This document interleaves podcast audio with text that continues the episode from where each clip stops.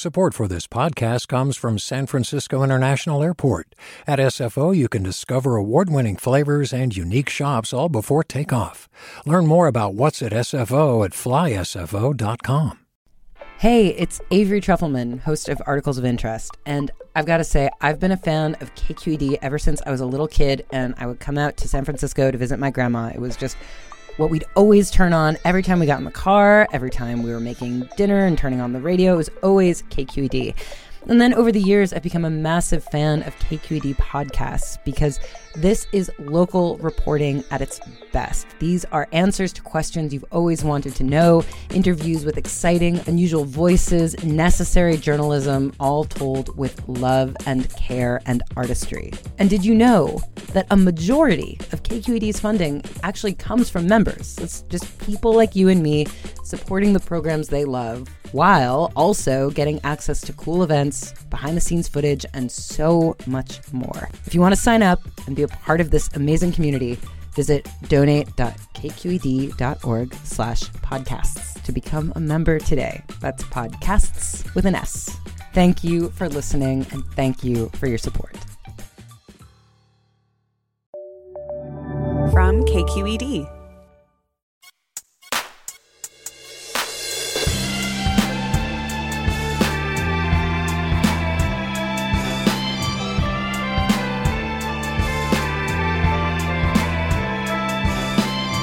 From KQED in San Francisco, this is Forum. I'm Mina Kim.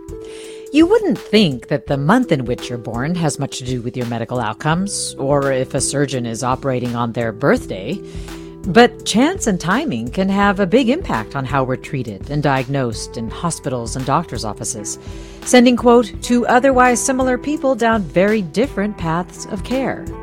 This hour, we'll learn how happenstance influences our experience with the healthcare system and how we begin to correct for them from doctors Bapu Jena and Christopher Worsham, whose new book is called Random Acts of Medicine. Join us.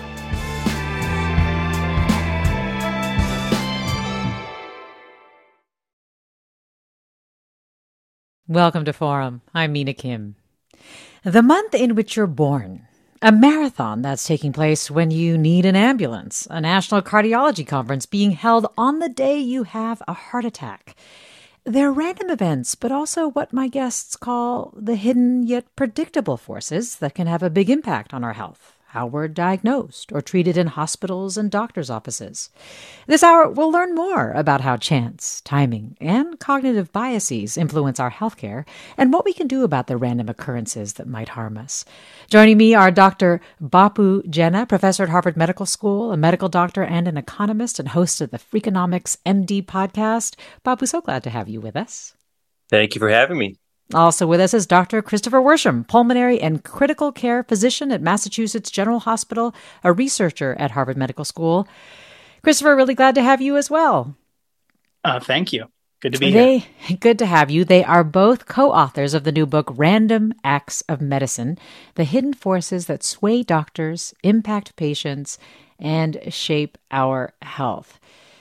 So, Bapu and Chris, your book is full of fascinating studies, but I have to admit, Bapu, the idea that random occurrences can play such a big role in the healthcare we get, which can also mean in life or death situations, is a little unsettling, even if it makes sense.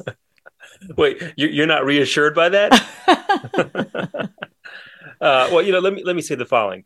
Uh, chance, random things affect us all the time. And um, I was just uh, telling a friend the other day, I, I, met someone recently who met their spouse at the DMV, uh, Department of Motor Vehicles, and they and they met them because they're waiting in line for a couple of hours, and started chatting with the person behind them, who they ended up marrying. Now that's totally random, uh, but it's not actionable. You wouldn't you wouldn't tell your son or daughter, you know what, look, here's how you're gonna you're gonna find your future spouse, your soulmate. Go to the DMV and uh, roll the dice, right? Uh, and, and things like that happen in health. People are hit by cars, they get cancer without any risk factors. But this is a book that Chris and I wrote that's all about a different set of random occurrences, chance occurrences, where you can actually learn something from them and, and act on it.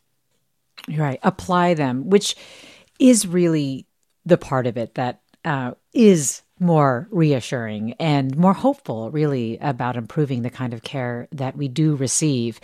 Well, well, Chris, since it's August, let's start with the health impacts that you've observed based on the month in which you were born, especially if you were a kid. And basically, because I understand that Bapu and you both have kids born in August. I also have a kid born in August who just turned five. And I've learned that kids with August birthdays, from you, Chris, are likely, more likely to get the flu than kids, say, with September or October birthdays. So, can you just tell us about this study? Yeah, that's right, Mina. So, uh, yeah, my both Bapu and I have kids born in August. We just we just had a, a birthday party out on the splash pad on, a, on nice. a nice warm Boston day, um, and that means that their doctor's visits for their annual checkup happen in August. It's the birthday is usually uh, recommended as a reminder that you need to go to the doctor for your annual checkup. And when we take my son in, I think he has an appointment next week. Uh, inevitably what's going to happen is that we'll go to the appointment and then the pediatrician is going to say uh, why don't you make an appointment to come back uh, in a couple weeks to get the flu shot because it's not available yet and this happened with bapu and, and his child and we got to thinking well this this can't just be us this has to be a you know a larger problem for any child that's that's born in you know the summertime uh, they miss out on this flu shot. But if our kids just had happened to have been born a couple weeks later in september or maybe october it would have been easy for them to get their flu shot. They would have just got it while they were there. So we have to come back for an extra visit with our summer born kids. Fall born kids don't have that extra visit. And so, looking at insurance claims for about 1.2 million children uh, aged two to five years old, we found that indeed kids born in the summer months had the lowest chances of having a flu shot. Um, I think it bottomed out around 40, 41% for kids born in June compared to kids born in the fall had the highest chances of having a flu shot around 55% for kids born in october. So we're looking at a you know up to 15 percentage points difference in the chance of getting the flu shot simply because of what month the child is born in. Yeah. and then we took that another step assuming that the flu shot works which we know it does um, it should mean that those summer born kids are more likely to get the flu which they are. And we took it another step. They're actually more likely to uh, spread it to their older family members. Wow. So less likely to get the flu shot, more likely to get the flu, more likely to infect family members with the flu. And Bapu, I do not want to underestimate that it can actually be difficult to get your kid back in just a couple months later for that flu shot because there can be a lot of factors in terms of scheduling and so on, right? Well, I, I say the following, Mina. The, the solution here, of course, is for all of us to go back in time and and change the birth month to September. So we'll, we'll put that aside. Uh, but you're right. I mean, like in, in my case, it probably took four to six hours to sort it out because I was calling CVS and Walgreens. At that time, they weren't vaccinating kids that early. Our son was three years old at the time, and I ended up bringing him back to the pediatrician. But that's almost like a half day affair. So it's a it's a huge barrier to getting care. And, and, so this flu study that had these far-reaching implications, it's what's called a natural experiment in your book. Could you explain what a natural experiment is, Chris? Uh, sure. So, simply put, a natural experiment, um, in contrast to a, a, let's say, a randomized controlled trial, a natural experiment is where patients go down one path or another, not because there's some researcher flipping a coin or some scientist assigning someone to the treatment arm or control arm, but by accident. So, something uh, outside of everyone's control sort of accidentally leads to randomization. And when that happens, we get all the benefits of randomization that you would get in a randomized trial, uh, but we can see it in situations where we can't reasonably do randomized trials or, or when we can look in the past at things that have already happened. And so it's a really powerful uh, statistical tool. And Bapu, this is a powerful statistical tool that economists have used quite a lot, right? Economists and, and, epidemiologists have really sort of developed these as, as, as, a tool. I think economists probably use them quite a bit more often than any discipline right now. And, we're starting to see them used more in medicine. But, you know, to be quite, quite honest, the typical study that we see in medicine, you know, probably a study looking at the relationship between coffee and some form of cancer or red wine or chocolate. All they do is they compare people who who partake in certain behaviors and those who don't, and then they look at outcome differences. And then, unfortunately, what they try to do is they ascribe any differences in outcomes to that specific behavior, when in fact, there's so many things that are different about people who drink red wine or who drink uh, uh, who eat chocolate or who drink coffee that you can't reasonably conclude that it's a causal effect of that behavior. So, what are sort of the the benefits of natural experiments? Christopher was touching on this, but could you give like a concrete example of something that one might have always wondered, but really can't test in sort of the gold standard testing environment of a randomized trial and so on?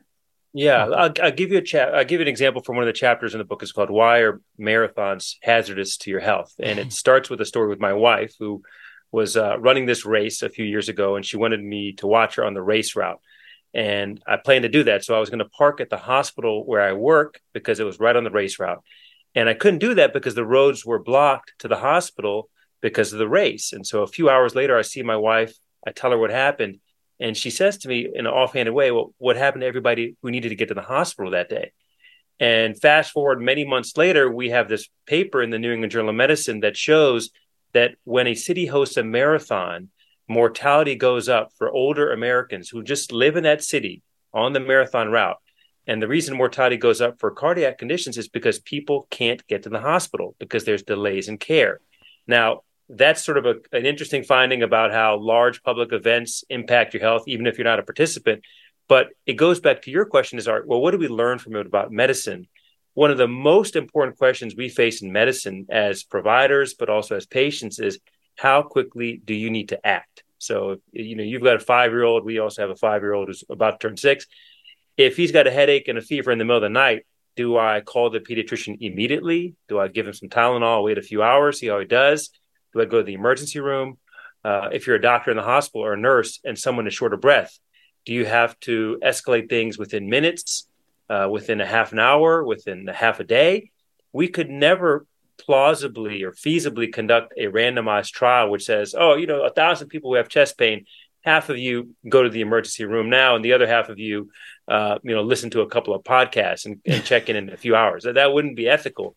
But here, through the marathon, we're afforded this natural experiment where we can show quite convincingly that for certain conditions, like acute cardiac conditions, even minutes of delays uh, matter.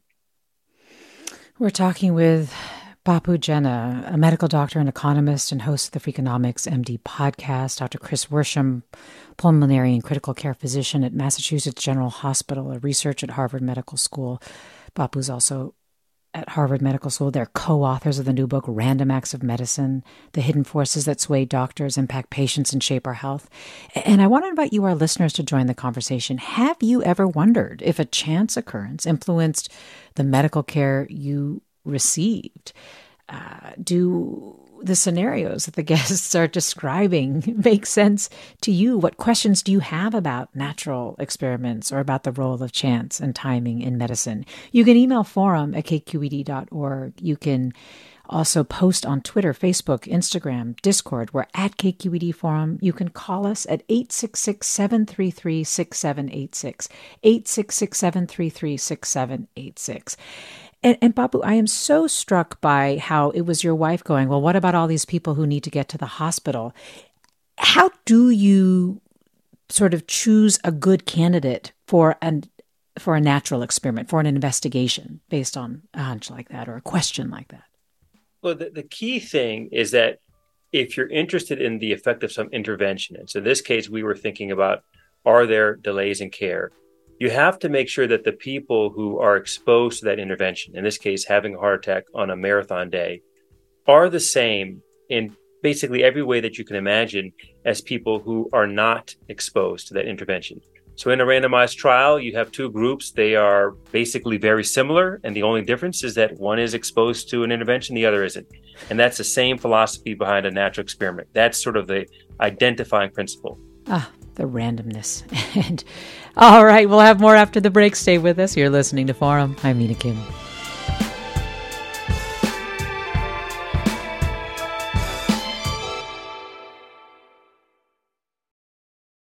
Support for Forum comes from San Francisco Opera.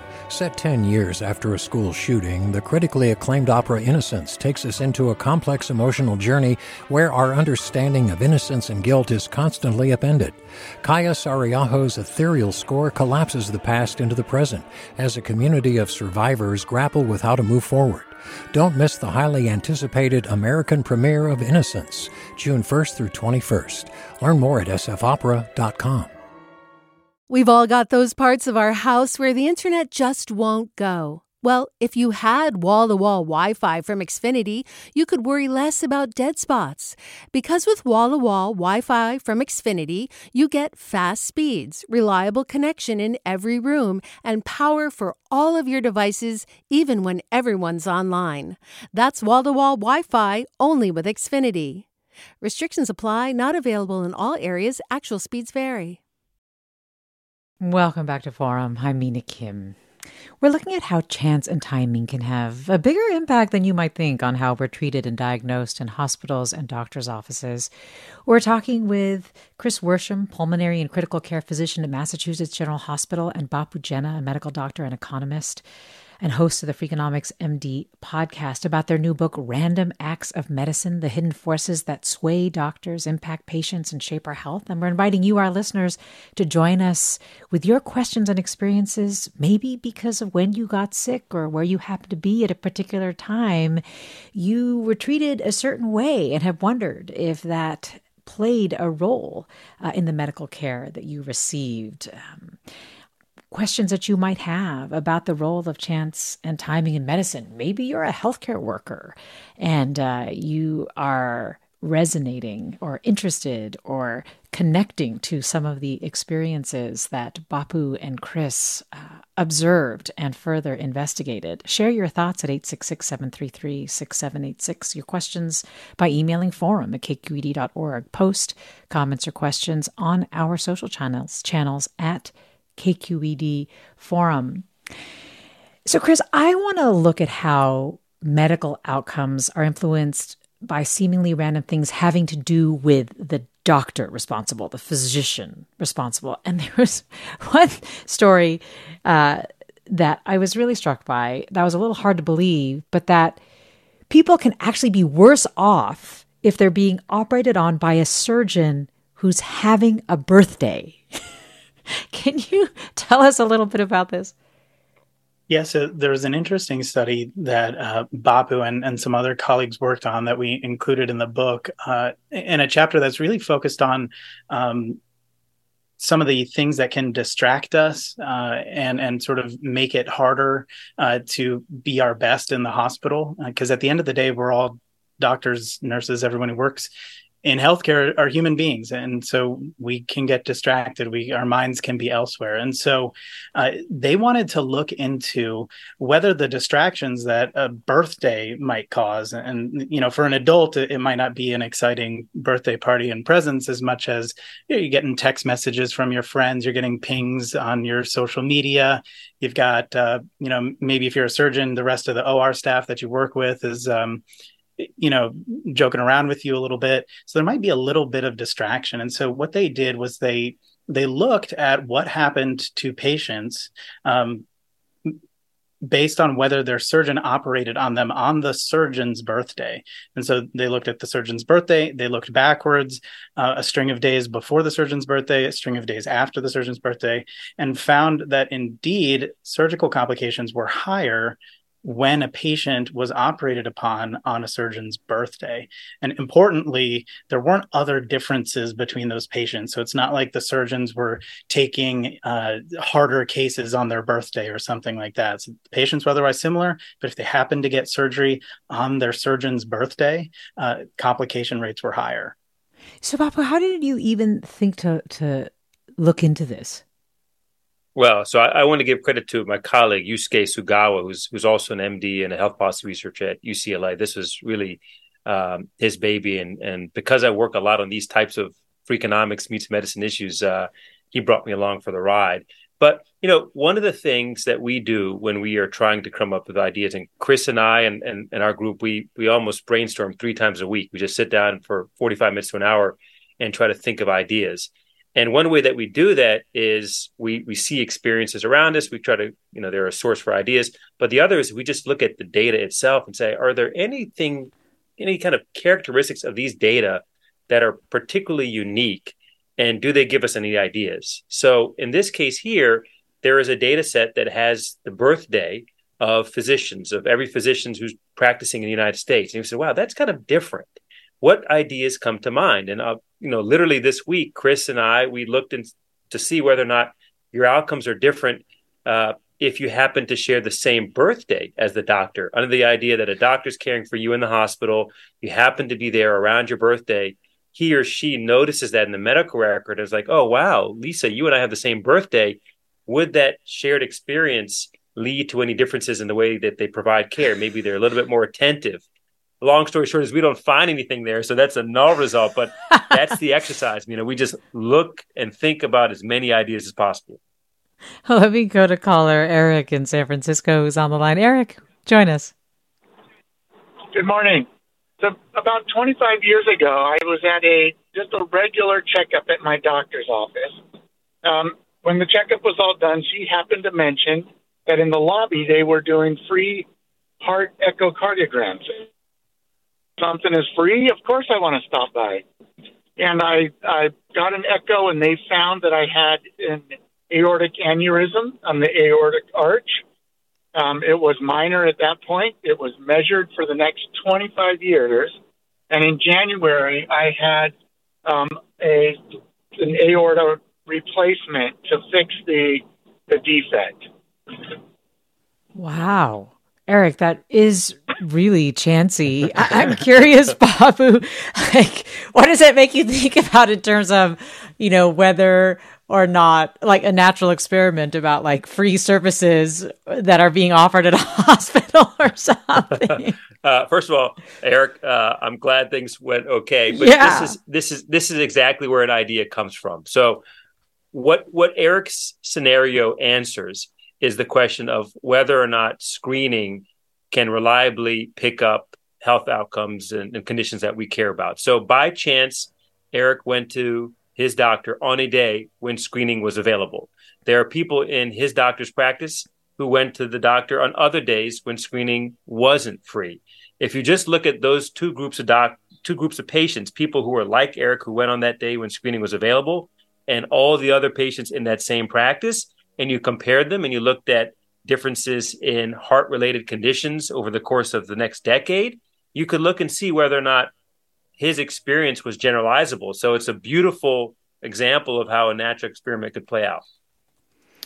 Well, this listener writes surgical survival rates depend on the day of the week of the operation. So don't get surgery on Friday through Sunday. I was the first patient after a long holiday weekend and wondered if my poor outcome was a result.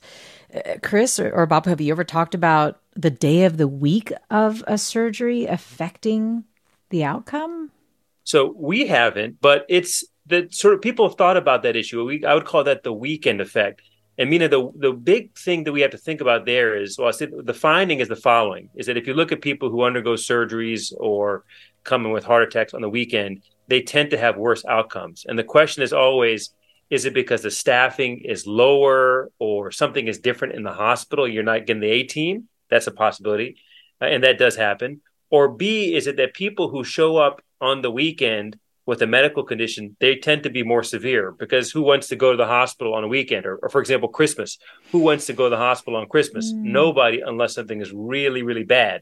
And in that case, the outcomes might be worse because of that, that the person who's showing up there or the people who are showing up there are sicker as opposed to the staffing also being lower, which we which we know to be true. You know, speaking of having a heart attack uh, at a particular time, it reminds me about the um, the natural experiment that you conducted about doctors and, and caregivers who were uh, at the nation's big cardiology conference. So typically at that time, cardiologists are all gathered at this big conference, and that Chris, it was actually better to be hospitalized with a heart issue when the nation's cardiologists were away. Uh, can you explain? yeah. So that's what the study showed. So the idea is that during these cardiology meetings, and, and every specialty has these meetings where uh, you know people doctors from around the country, around the world, all go to one of these huge conferences. There will be thousands of of people there. They might uh, get lectures on on advances in the field or get training on new techniques or, or, what have you. And the idea is if you're at a teaching hospital like the one we work at, where where you have sort of leaders in the field who are doing research on the latest and greatest uh, techniques in their field, they are going to be the ones who are kind of most likely to go to these conferences because they're going to be giving the talks. They're going to be updating everybody else. So if you happen to have a heart attack during the time of these meetings when you show up at the hospital right people don't stop having heart attacks because the american college of cardiology has a meeting right? So people end up in the hospital. Some of those doctors are going to be away. And what the study showed was that during these meetings mortality for some of these more severe um, heart attacks uh, actually went down which is counterintuitive. You would think that if these really wonderful doctors are out of town, that that their care would the care of patients would suffer. Um, but what it turned out is on a little further investigation uh, that the use of a number of invasive procedures went down, presumably because these doctors weren't there to be doing them. And so what happened was maybe the doctors who were behind were were using these procedures less. They might have been more adherent to uh, guideline driven care, for example, and that meant that on average, uh, patients might have done a little better. And it was sort of a demonstration that for some of these patients, uh, less can be more. That they might get more out of not having uh, an invasive cardiac procedure. Yeah, and and again, Bapu, the the rate of mortality decreasing was like more than 10%, I think 12.5%, if my memory serves. Um, that's that seemed really significant to me, and I was just curious what kind of reaction you got from cardiologists. I imagine you shared that finding. Well, first of all, I'm not sure if you have cardiologists who listen to the show. You might want to screen them out. No, uh, but you're right. The magnitude of the benefit was enormous, right? And, and when I when I give talks on this study, I, I'll often say think about all the things that cardiologists will often do prescribe a cholesterol medication, blood pressure medication, um, aspirin, perform a stent in the heart. All of those things combined do not generate the same benefit as just the practice patterns being different for the people who stay in the hospital versus do not during the dates of these meetings. Uh, you know, the the I think the response was probably mixed. Those are some cardiologists who thought it was quite interesting, and those cardiologists probably tend to think that sometimes less might be more. But there's other cardiologists who are sort of in disbelief. To which I would respond like, "This is a really clean, natural experiment, right? People don't know uh, when the AHA, American Heart Association meeting is, and they certainly don't choose to have a, a heart attack or a cardiac arrest differentially on dates when they don't know those meetings are being held. And, and you can see that very clearly in the data. It's, they're almost as good as randomized to these two different paths of care. So then, in a perfect world, what would you have liked the reaction to be, or or maybe uh, some changes that could have been made? I think the reaction that I would would look for is is an a an understanding of how this sort of tool, this natural experiment, can really be helpful to try to figure out something that we we we know and we struggle with in medicine. You know, I mentioned earlier that one of the questions we all think about in medicine is how quickly do you need to act. The second question is is whether or not something that we're going to do for someone is going to help them or hurt them. Uh, there's certainly people who have received medications or gotten surgeries who are listening who are like, you know, that really helped me. But there's probably also people who were harmed by a medication that they received, a side effect that they didn't expect, or uh, a treatment that uh, didn't go well. And one of the things that we got to figure out is how to use data and experience to try to figure out when is it that procedures are helpful and harmful. And I think that's exactly where these sorts of natural experiments can come in and say, look, in this setting for these types of patients, we might actually get away or be better off without doing certain things. So, Vicky on Discord writes Luck certainly plays huge roles in life overall. I'd love to know what advice they have for us given this knowledge. Or is the solution more at a systemic community level? For example, hospitals taking care to create access to ER rooms on marathon days, etc. We did talk a little bit about and you touched on some of the broader changes that can be made and, and feel free to answer vicky's question directly but i guess uh, i'm wondering should we be you know second guessing our treatment plans or, or diagnoses? How, how do we push back um, if we're concerned that maybe there are some, you know, biases uh, that are playing a role in the healthcare that we're receiving? Yeah, feel, these are yeah, all. Go ahead, Bapu. Uh, this this is Chris, but these are all. Really oh, sorry, Chris. Go ahead. That's okay. That's okay. These, these are all really good questions. Every time we look at one of these studies, you have to ask the. All right, so so what? What do we do with this information?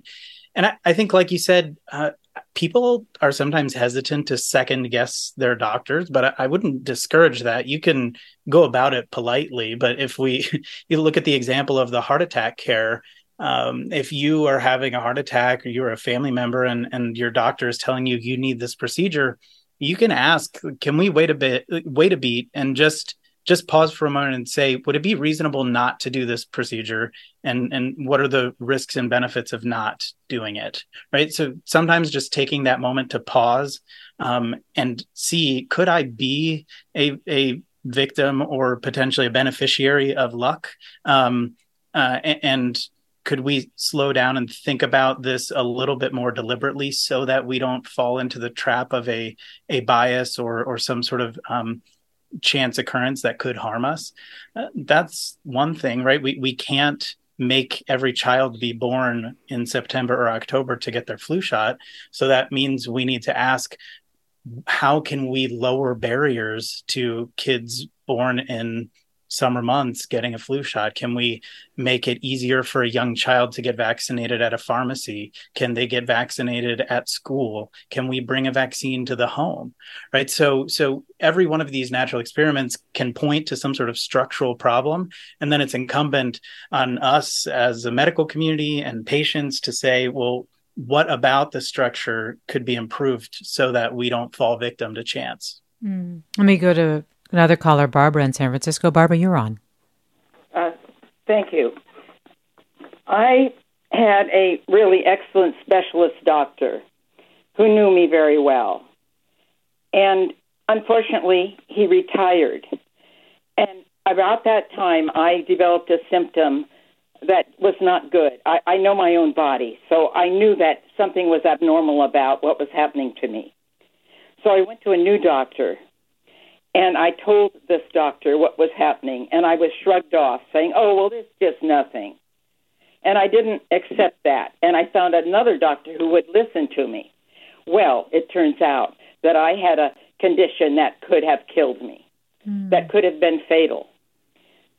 So when you are in a situation of switching from one doctor who knows you very well and whom you trust to someone new, and you come up with this situation, trust your own feelings about it and make a change. Mm-hmm. I went back later to that second doctor and I said, You must listen to your patients. We know our bodies.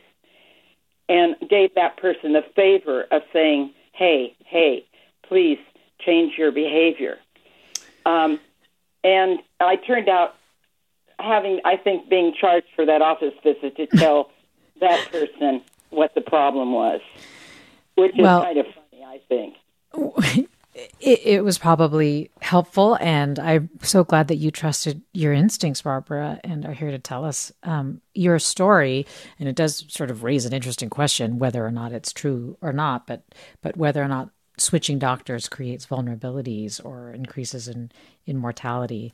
Um, we're talking about these random occurrences or chance events that influence the medical care we receive, also the cognitive biases that can influence how we're diagnosed or treated uh, by physicians or how we experience the healthcare system. With Chris Worsham, a researcher at Harvard Medical School, pulmonary and critical care physician at Mass General, Bapu Jena, professor at Harvard Medical School, host of the Freakonomics MD podcast, and a medical doctor and economist. And we're talking with you, our listeners, all about whether or not you've wondered if a chance occurrence influenced the medical care you received, or if you yourself work in healthcare and are finding that these experiences, uh, events resonate with you. 866 733 6786 to join the conversation. The email address forum at kqed.org. Our social channels, you can find us on Facebook, Instagram, Discord at KQED Forum. More after the break. I'm Mina Kim.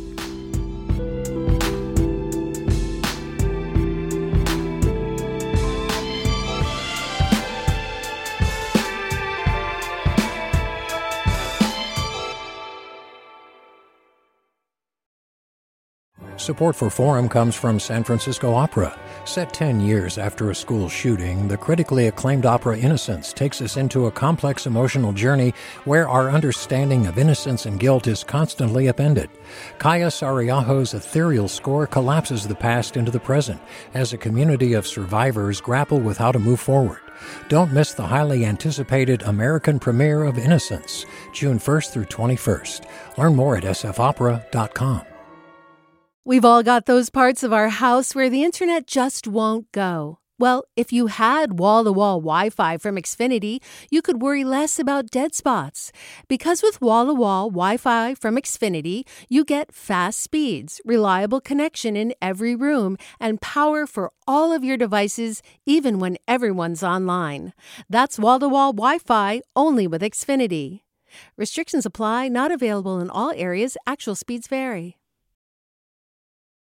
You're listening to Forum. I'm Mina Kim. We're learning how random events influence the healthcare system and, as a result, our own health. We're learning about biases. We're learning about how these chance events can be predictable and we can learn from them if we take time to observe them, which Bapu Jena and Chris Worsham have. They're co authors of the new book, Random Acts of Medicine The Hidden Forces That Sway Doctors, Impact Patients, and Shape Our Health. And you, our listeners, are joining the conversation.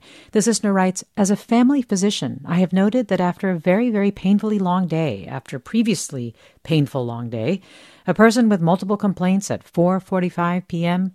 may get less empathy and follow through than a person seen earlier. Medicine is broken, and 15 minute appointments are not appropriate for most chronic care. We are responsible for giving. We are burned out.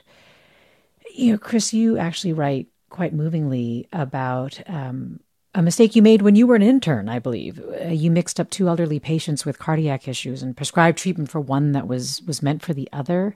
Um, could you reflect on that a little bit, especially in light of this listener's comment too about their concerns about you know being at their best at 445?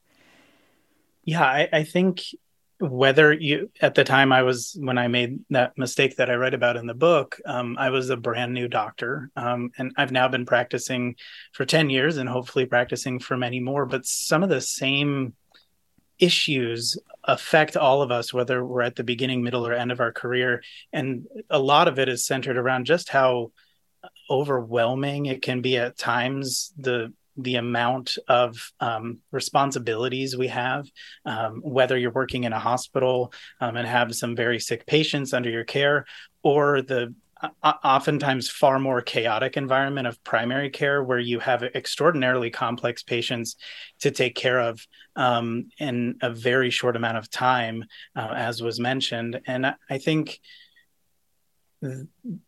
like I was saying earlier, we're human beings, and uh, so much of the challenges of the job um, relate to our trying to be superhuman that we want to do everything for everybody. We want to be perfect. We want to never fall victim to bias never um, use a mental shortcut that leads patients somewhere but it's just hardwired into who we are.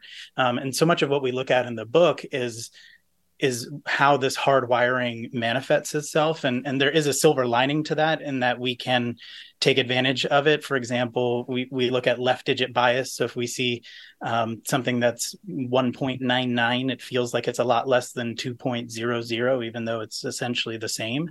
Um, and so there's opportunities to study things because of these biases. Um, so it's a double edged sword. Um, we, we're humans, um, but that humanity creates some really interesting research opportunities as well. They create really interesting research opportunities, but it also sounds like, uh, Chris, that they create also opportunities opportunities for addressing? So, for example, in the case of burnout or distraction, uh, are there things that have been tried or can be done to to address that, knowing um, that it is a reality for physicians, hospitalists, surgeons, and so on? I, I think for the answer of distraction, there are a lot of um, really great tools that we have, uh, much of which we've borrowed from other uh, high risk industries like aviation or, or like nuclear safety, right? Where we recognize that humans are humans and prone to error. We put in backup systems. We can put in more when needed. We can automate when we can automate. That can help a lot with distraction. Uh, when it comes to burnout, um, I would get a prize if I had the, a lot of prizes if I had the answer to that one. I think that is probably um, if you ask many doctors, that's probably the single biggest issue facing the physician workforce right now. Uh, and it doesn't seem like there is any silver bullet. Um, and so, you know, we, we, could talk all day about that, but I don't, I don't have any um, answers for for how to address burnout. There's a lot of patients who need care, and uh, it seems like there's just not enough time in the day uh, to do it as well as we would like to, or, or as well as we know we can. Let me go to caller Irene in Sacramento. Hi, Irene, you're on. Thank you. Very interesting topic. I'm a former nurse and quality assurance auditor, pharmaceutical company. I would work for you any day. I hmm. want to address uh, a few things. Uh, the previous to the previous uh, caller about uh, doctors not believing in patients or not listening to them. I don't know how much that happens with men. It definitely happens with women. It has happened to me, and I'm a nurse or was a nurse. And uh, in regards to uh, what happens to the patients when they get to the hospital, you know, there may be the right doctor, but if the OR is not cleaned or if there is not the equipment because somebody used the last, you know, stent, um, and the right staffing also, which I think you you touched up on that. Um, the other thing is that um, I am an advocate for myself, just like that other uh, uh, caller. But I think that every patient that goes in to see a physician, especially when it's on a critical issue, not just you know pimple on your nose, I think they should have a patient advocate. And many times family members go with them, but family members on a critical issue may be stressed, may not understand. And I think somebody that is not connected to them at all, but understands a little bit about the medical issue, they can sometimes uh, sit with the patient, not take the, the surgeon or the, the doctor's time, uh, maybe for five minutes after the doctor has been with the patient for 15 minutes, and then just, you know, hack it out with another patient who under another person, the advocate, who understands what's going on and what what they understood, and maybe kind of like a scribe, so mm. that they can rehash what was discussed. And uh, I was also the recipient of a. I was going to be patient number 54 in the United States a long time ago that would have been operated on the wrong leg because uh, the doctor who came in at six o'clock in the morning to operate on me, or whoever put in the information on that piece of paper, said that I needed my surgery on the left leg and it was the right leg. Ooh. Again, I, uh, you know, patient advocate should be always yeah. be with a patient. Well, well, thank you for the for those those thoughts and, and I mean, I think in that case it sounds like just a straight up mistake, but but the random the random events that uh, can influence the medical care we get. We're getting lots of comments from listeners about what they feel influenced. A listener on Discord writes, "A few feet can make a difference. If you're in a serious accident on San Pablo Avenue in the East Bay are on the Albany side of the line, you are in Alameda County and likely to be transported by ground to Highland or Alta Bates. If you're on the El Cerrito side, you are in Contra Costa County and are likely to end up in a helicopter headed to John Muir in Walnut Creek." Another Listener Claude writes As a stroke neurologist, I see random chance influence the outcome of my patients all the time. I tell all my patients to go to the hospital as early as possible if they have stroke symptoms, as we have time sensitive treatments and we can only safely offer in the first few hours. However, this depends on whether they seek help, how they get to the hospital, whether they call 911 versus come by private auto which hospital they go to, even what the weather is, or if they need to be flown from a primary to tertiary hospital. Patient and staff education can mitigate some of these factors, but some variables are out of our control. It's kind of like what we touched on earlier, uh, Bapu, about not necessarily feeling like, oh my goodness, the randomness means that, you know, we really have no control. What you really do want people to take away is where we can exercise some degree of learning and as a result some degree of, of mitigation in terms of poor health outcomes for random events. I think that's right. I mean there's there's sort of two levels of learning. So one is at the level of science and understanding what works and and and doesn't work. And a lot of a lot of the studies that we do they come from ideas very much like this. For example barbara mentioned what happened when her doctor retired. We've we've actually looked at that, and we can show in very large data of millions of people who some of whom have a doctor who retires and some of whom don't that there are discontinuities in care. That care gets disrupted and people are harmed. And the of course the solution then is not to say well make doctors work forever but say you know what? We need to figure out who are the people who are at highest risk of problems with the disruption and make sure that that continuity is well established but the other theme I think that I'm, I'm, hearing from the listeners is this issue of time. And we focus a lot in healthcare thinking about access. You know, does someone have insurance? Do they have the ability to see a doctor? And we talk a lot about things like cost. How much do medications cost or doctor's visits cost? But there's a, another element which we don't talk about enough, which I actually think is probably one of the biggest issues, which is time. You can't solve a problem in 15 minutes if it's a complex problem you can't make a patient feel comfortable about a diagnosis you just given them if you have 15 minutes or 30 minutes to do that. And part of what we you know we talk about in the book and we think needs to be improved is well some people require a lot of time and they should be given that time. And other people we could probably get through very quickly. Uh, but the way the medical system is structured it doesn't have that sort of um, efficiency in, in, in, a, in a sort of obvious way well, let me remind listeners that we're talking with Bapu Jena and Chris Worsham, both doctors and authors, co authors of the new book, Random Acts of Medicine The Hidden Forces That Sway Doctors, Impact Patients, and Shape Our Health. And you are listening to Forum. I'm Mina Kim.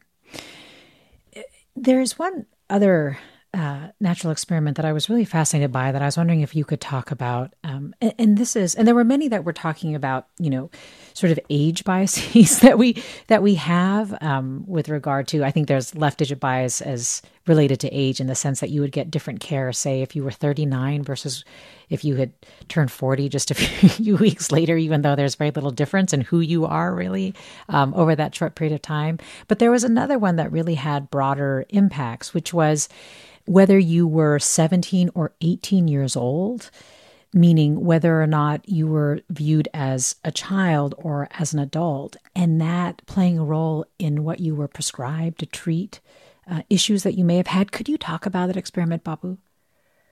Actually, let me pass it on to Chris because this okay, is a sure. that Chris was the lead author on. It's a beautiful idea.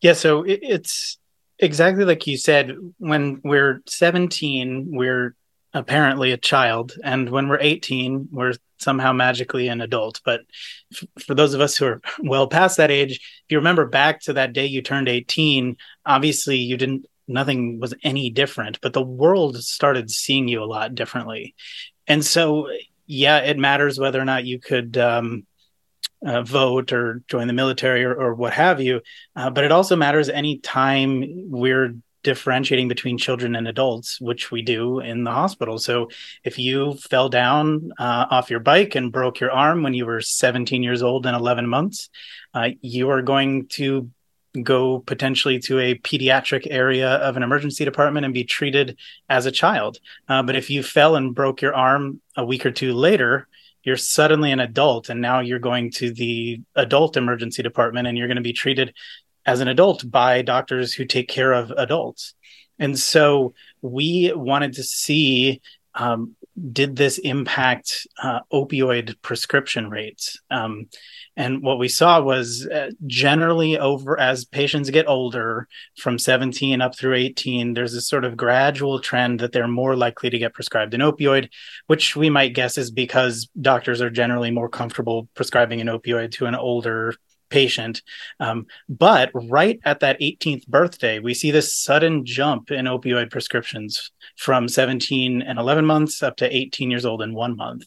Uh, and that suggests to us that there's something special happening in that boundary, right? Right when that patient becomes quote unquote an adult, they're suddenly treated differently. And we can show that, uh, or we did show that there was about a nine percent, nine or ten percent increase in opioid prescription rates just because someone is quote an adult instead of a child um, not because of anything related to their underlying problem or biology. And that also corresponded to a similar sized increase in opioid related adverse events. So things like long-term opioid use overdose um, in the following year. Wow. so really um, remarkable in that regard that these drugs that we know are so dangerous are being prescribed for a reason as arbitrary as the government decides that you're an adult when you're 18. Wow. Well, this listener writes My husband fainted in the hospital while visiting a family member. He was taken to the ER and was told he had suffered a concussion. My husband is a surfer, so his first question was, How soon can I get back in the water? Unfortunately, the ER doctor was also a surfer. He told my husband that he would be fine to start surfing again in a week or so. Sure enough, my husband went surfing a week later and suffered another concussion, which has left him with lifelong problems hypersensitivity to various sounds, light sensitivity, and personality changes. I truly believe that if the doctor and my husband had not had a connection through surfing, he would have been more cautious about getting back in the water. What do you think about this, Bapu? Because I think it was interesting that you were saying if there is sort of like a shared connection, like a shared birthday, you weren't seeing um, necessarily changes in the the kind of care that somebody received. Yeah, so I have two ideas, and and let me just say that this for Chris and I is is really interesting because what we do is we hear stories like this and then think of what does it make us think of. So it makes me think of two things.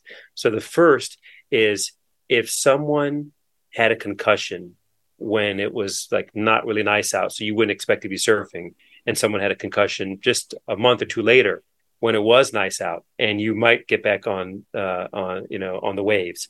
That is sort of random. If that as long as the reason for the concussion was random, and you might see that people who have that concussion in that second time period where they're more likely to be back on the waves surfing might do worse. And so you this is a testable theory um, that you could look at.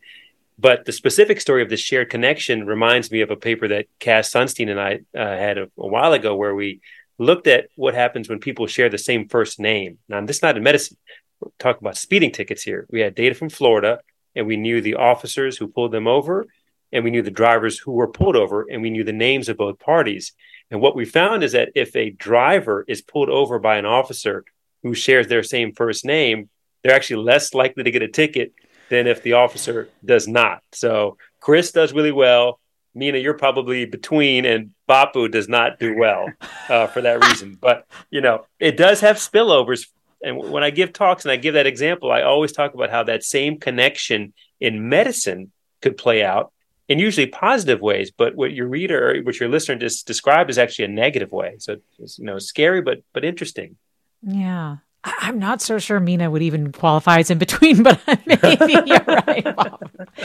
So we touched on this earlier, um, Bapu and Chris, but but do you find that the kinds of results of natural experiments and the correlations that emerge from them do tend to be welcomed, especially if they're related to physician cognitive biases tend to be welcomed by the medical community?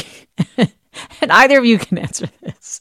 So I'll I'll start because I, I have not been on the receiving end of the cardiologist the way Bapu has, but but but a lot of the questions we purposefully look into are questions that we can't otherwise answer, and so by and large, um, these are welcome. At least we we like to think they are because we can't do a randomized trial because it's too impractical or it's unethical. And so there's this question out there, and we can find a natural experiment in the data uh, to sort of answer that question. So I think by and large, that's what we're going for, and they're oftentimes welcome. I don't think doctors generally are, are too upset to hear about um, the the the answers to questions they themselves might have been asking.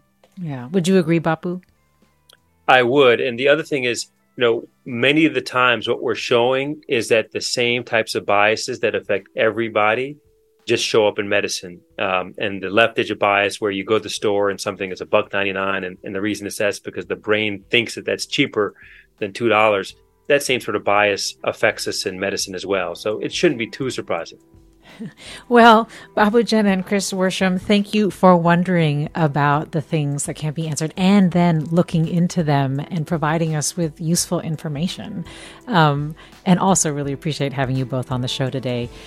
Thank you, Susie Britton, for producing today's segment. Thank you, as always, listeners, for your questions and experiences and stories. This is Forum. I'm Mina Kim. Funds for the production of KQED's forum are provided by the John S. and James L. Knight Foundation, the Generosity Foundation, the Germanacos Foundation, and the Heising Simons Foundation. Support for Forum comes from San Francisco Opera. Set 10 years after a school shooting, the critically acclaimed opera Innocence takes us into a complex emotional journey where our understanding of innocence and guilt is constantly upended. Kaija Saariaho's ethereal score collapses the past into the present as a community of survivors grapple with how to move forward. Don't miss the highly anticipated American premiere of Innocence, June 1st through 21st. Learn more at sfopera.com. We've all got those parts of our house where the internet just won't go. Well, if you had wall to wall Wi Fi from Xfinity, you could worry less about dead spots. Because with wall to wall Wi Fi from Xfinity, you get fast speeds, reliable connection in every room, and power for all of your devices, even when everyone's online. That's wall to wall Wi Fi only with Xfinity. Restrictions apply, not available in all areas, actual speeds vary all over the country. We need to improve reading in Wisconsin. Schools are changing the way they teach reading. I'm calling for a renewed focus on literacy. We have gotten this wrong in New York and all across the nation. And it's happening because of a podcast. I think your podcast has changed my life. And I'm going to share this podcast with everyone I meet. Sold a Story investigates how teaching kids to read went wrong. New episodes of Sold a Story are available now.